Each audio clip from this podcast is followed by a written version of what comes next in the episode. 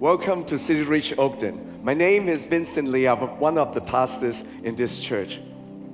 We have to admit that today we're living in a fallen, broken, problem ridden world. But the good news is we can be restored by Jesus. Today, I'm going to propose to you three things that Jesus has done and can do in your life they're going to make a huge difference and can restore us altogether. Today, we are living in a world which is broken and problematic. How many of you agree with me? We have wars outside. We're living in the middle of a pandemic. We are restricted in our movement. But worst of all, in this place, we cannot solve the problem ourselves. Even in Australia, one of the luckiest, the best equipped with doctors and medical and the richest that we have, we are facing a pandemic of loneliness. Research have shown us that in Australia, people feel the loneliest of all generations, even though we have all the gadgets, all the nice food, and all the money that we have. Beyond Blue have given us a report and show us that we are not in a good state. One million Australians are in depression. Two million Australians have experienced an anxiety. And six Australians try to kill themselves each day. We are living in a world that can, we cannot solve these problems. But who can help us? Who can restore us? I believe that Jesus has done 2,000 years ago, and He can help us today if we let Him to. And there's three things we need to know. A lot of people think that can money, can fame or success help us to get out of our rut? A very famous comedian called James, uh, Jim Carrey. Who knows about Jim Carrey? Who, who knows about him? He said, I wish everyone is rich, can achieve everything they want to get, and get the peak of their career. And once they got that, they know that this is not the answer of the soul, of the hole in their soul. They still feel lonely. So, who can do it? Who can help us? Jesus can. Now, we're going, I'm going to read a story to you, and you can follow up on the PowerPoint. A story that most of you, if you've been to Sunday school, you know about that person. His name is Zacchaeus. And if you want to, we can read together. In Luke chapter 19, it said, Jesus entered Jericho and was passing through. A man was there by the name of Zacchaeus. He was a chief tax collector and was wealthy. He wanted to see who Jesus was, but because he's short, he could not see over the crowd. So he ran ahead and climbed up a sycamore fig tree to see him, since Jesus was coming that way. When Jesus reached the spot, he looked up and said to him, Zacchaeus, come down immediately. I must stay at your house today. So he came down at once and welcomed him gladly. All the people saw this and began to mutter, He has gone to the guest of a sinner. But Zacchaeus stood up and said to the Lord, Look, Lord, here and now I give half my possessions to the poor. If I have cheated anyone, anyone out of anything, I will pay back four times the amount. Jesus said to him, Today, salvation has come to this house because this man too is the son of Abraham. For the Son of Man came to seek and save the lost. We know that in this story, Jesus has three things has done that restore Zacchaeus and he can restore us today. The first thing we learned is Jesus seek Zacchaeus and is seeking you today. Jesus, there's two main characters in this story. One is Zacchaeus. What do we know about Zacchaeus? Zacchaeus is a very wealthy man, not just wealthy, but he's the chief of all tax collector. he has fame, he has power. But the problem is, everyone hates him. Why? Because at that time, the Jews are governed by the Romans. So they get tax collectors to get the tax for them. And usually the tax collectors will squeeze the money out of them and get more money themselves. So everyone thinks that those tax collectors are bloodsuckers and they're traitors and they hate him. And I think that's the reason when he wants to see celebrity Jesus, nobody goes with him. But he is very resourceful. Even though he's short, he's very agile and can climb up a tree and see Jesus. And the second character is Jesus himself. Jesus was a righteous man. People think that he is the Messiah, he's from God, he's a holy man. But to everyone's surprise, Jesus said, Zacchaeus, come down. I'm going to come to your house. And everyone was shocked, even Zacchaeus himself. I am the chief sinners of the whole city.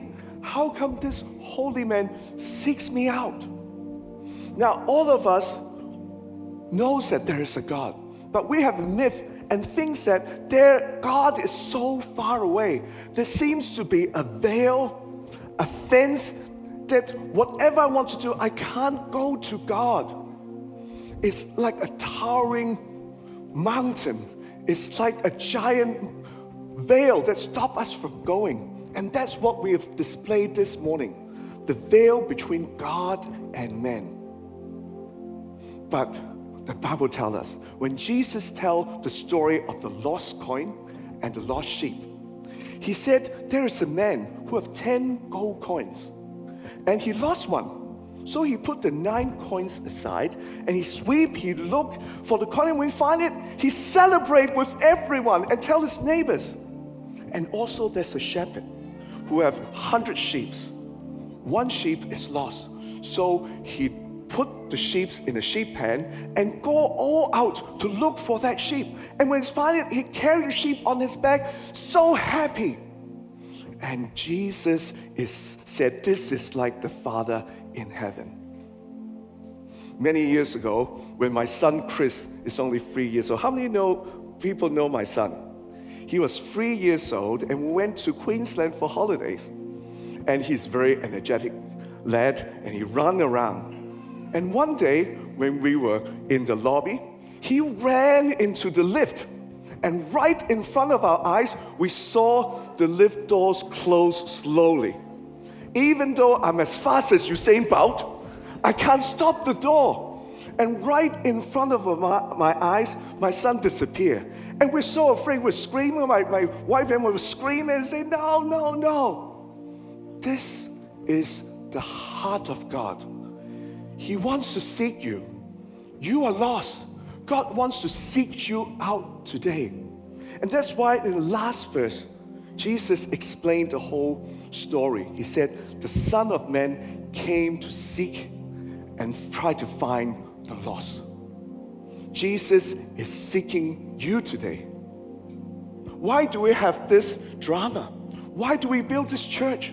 Why do your friends begging you to come to church because God is using us to reach out to you, to seek you. I was a physiotherapist before, but God calls me out of my vocation to be a pastor because He loves you to reach out to people like me and Graham so that we became pastors. That full time we want to reach out to you on behalf of Jesus. God loves you today and is seeking you. The second thing I want you to learn from this story is Jesus sympathize with us. You say, 2,000 years ago, how can Jesus understand my problem? I've been betrayed by people, by loved ones. I was cheated on my marriage. I was treated by someone in the business. But Jesus was betrayed by his best friend. The story was told when Jesus was in Gethsemane. Judas, his closest disciple, came and gave him a kiss as a signal this is the man you need to, to catch.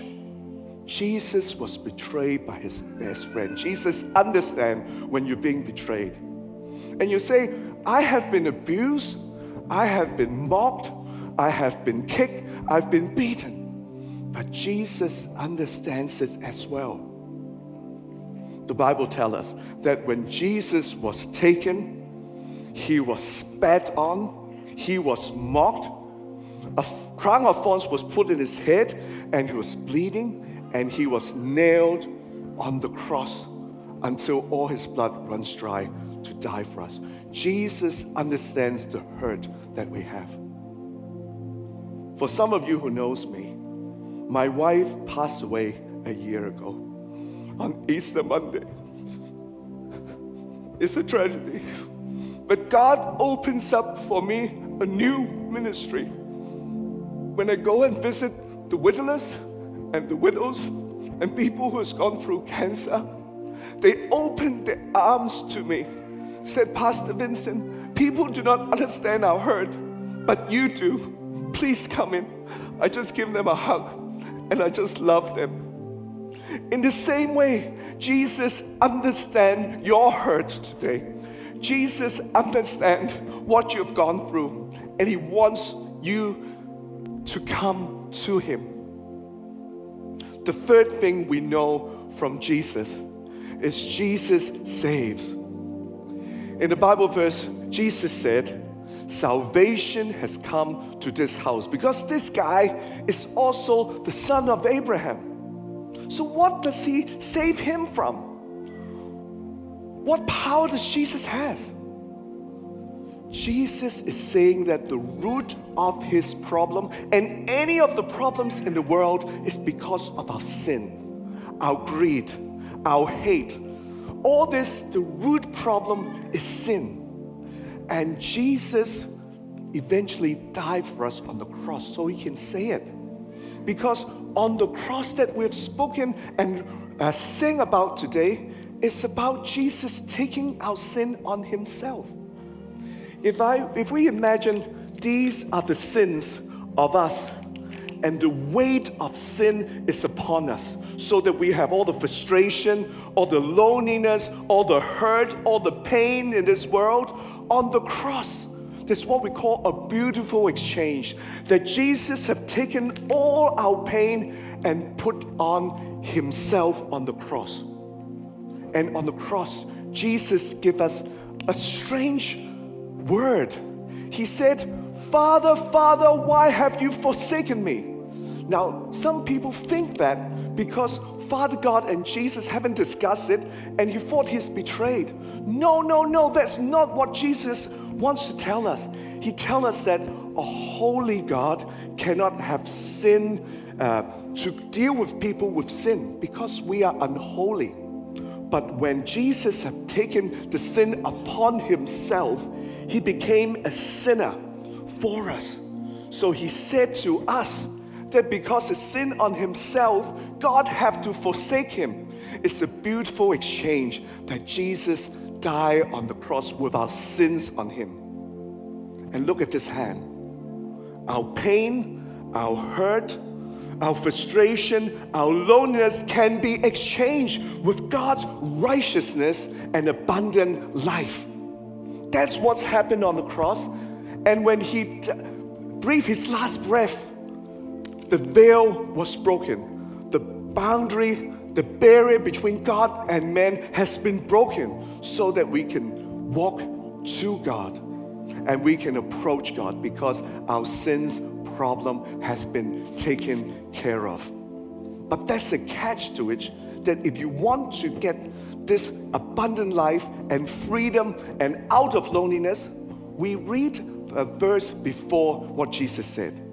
Zacchaeus said, If I have cheated anyone, I'm going to give them four times, and I'm going to give half of my possession to the poor. Now, I've never seen anyone who give away all his money and is so happy. He is happy because he's free from sin, free from loneliness, free to go back to God. God demands us to repent. And that's what Zacchaeus, he knows that he's squeezing people, money cheated people, and that's why he's so lonely. And today, you may have committed some sins in your life. God wants you to take this sin and put it on the cross. And for people who do not know Jesus, this is also your chance. The Bible tells us in Romans that if you believe in your heart and confess with your mouth that He is Lord, you can be saved. So today, it can be a day of salvation for you. And for Christians, Jesus said in Revelation 3:20, He said, I said, I stand in the door and knock. If anyone hear my voice and open the door for him, for me, I will come in. That is for Christian. But this invitation is for everyone, Christian and non Christian. Now, an artist tried to depict this by painting a picture.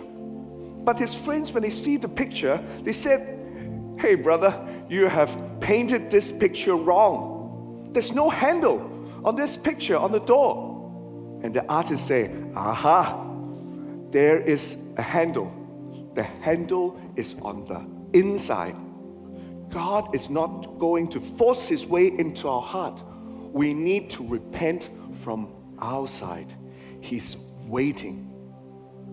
For us to get our sin problem or our loneliness problem out of our life, we need to repent. And for Zacchaeus, he did that. And that's why Jesus said, Salvation has come to your house.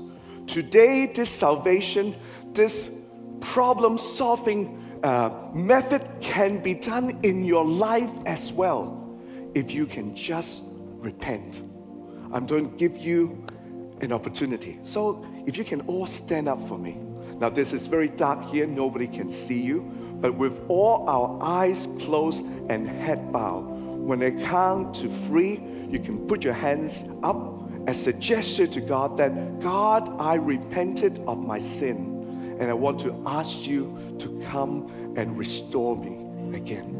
I'm going to count to three. The world said peace, peace, peace, but we found that there's no peace. Can be as close as your breath if you can listen to God and respond to God. One, two, think about it. Nobody's saying only God. If you put your hands up, God is coming to come in the Bible verse said, if you open the door, I might come in. No, it say, I will come in. Jesus is saying that I will come and restore you if you can only let me in. Don't set any barriers between you and I again. So when I count to three, put your hands up. God will enter your life right now. Number three, three, just put your hands up. Nobody can see it. Put your hands. God see it. You can put your hand down. That's great. Excellent. Father, we thank you for the hands that have put up. We ask you to fill us with your Holy Spirit today. Today, help us to be restored. Help us to develop relationship with you so that we can be free again. In Jesus' name, I